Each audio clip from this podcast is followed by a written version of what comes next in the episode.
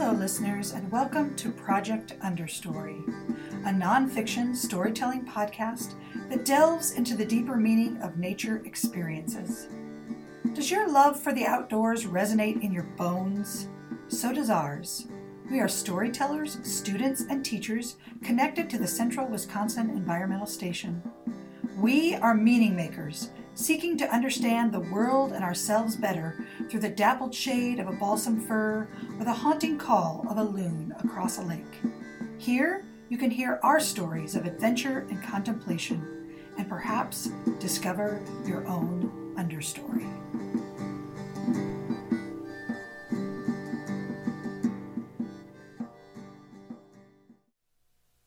Hello, Project Understory listeners. My name is Bailey Sternitsky, and I am an undergrad student at the University of Stevens Point. My episode today is titled The Great Hot Hike and is a story about the time that I hiked an active volcano. My senior year of high school, I had the opportunity to travel to Guatemala during spring break with about 20 other classmates.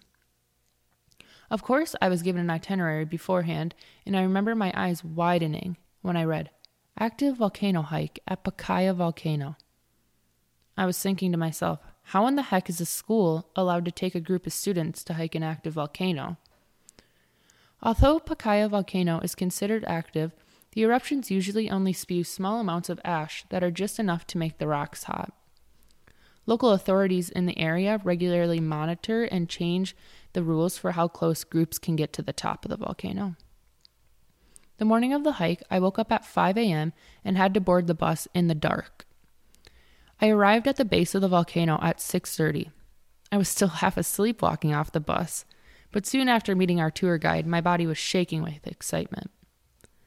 The hike was no joke. We started on a rock-filled, steady incline upwards. Less than 10 minutes in, our breathing was heavy and sweat was already forming on my forehead. This was the first real hike I had ever done, and I was not thrilled. I was out of breath, sweating, and quickly running out of water but I was determined. I kept going and going and never fell to the back of the group. We were stopping every few minutes to rest, and I felt as if I would never reach the summit. I knew we were finally getting closer and closer to the top when the plant life got scarce. The dry heat of the hot sun was beating down clear on us. There was no more shade to cover us. I caught a few glimpses of the land below on the way up, but nothing compared to the first breathtaking view I got when I reached the top. I was hot, exhausted, and sweaty. We had just hiked for two hours. My once white tennis shoes were now black and filled with volcanic ash. But in that moment, looking out to the horizon, nothing mattered. I was in shock. It was a moment of awe. It was, and still is, the most beautiful sight I have ever seen in my life. I could see for miles. I could see other volcanoes and even different villages down below covered in a blanket of fog. It was in this moment, looking out, that it was all worth it. We spent time exploring on the top of the volcano. We were taking pictures, looking at lava rocks, and my personal favorite, roasting marshmallows. Yep, you heard me right. We roasted marshmallows in the hot spots of the volcanic rock. The hike back down was a lot faster than the way up. However, that does not mean it was any easier. We came down on the opposite side of the volcano. It was very steep, and the volcanic rock was so fine that it was hard to step and not slide further down than you intended. A few people, including myself, actually fell from not being able to stop our feet from sliding. Nothing serious, just some scraped up knees and hands. When I made it back to the bus, I turned around and paused for a second with a smile on my face.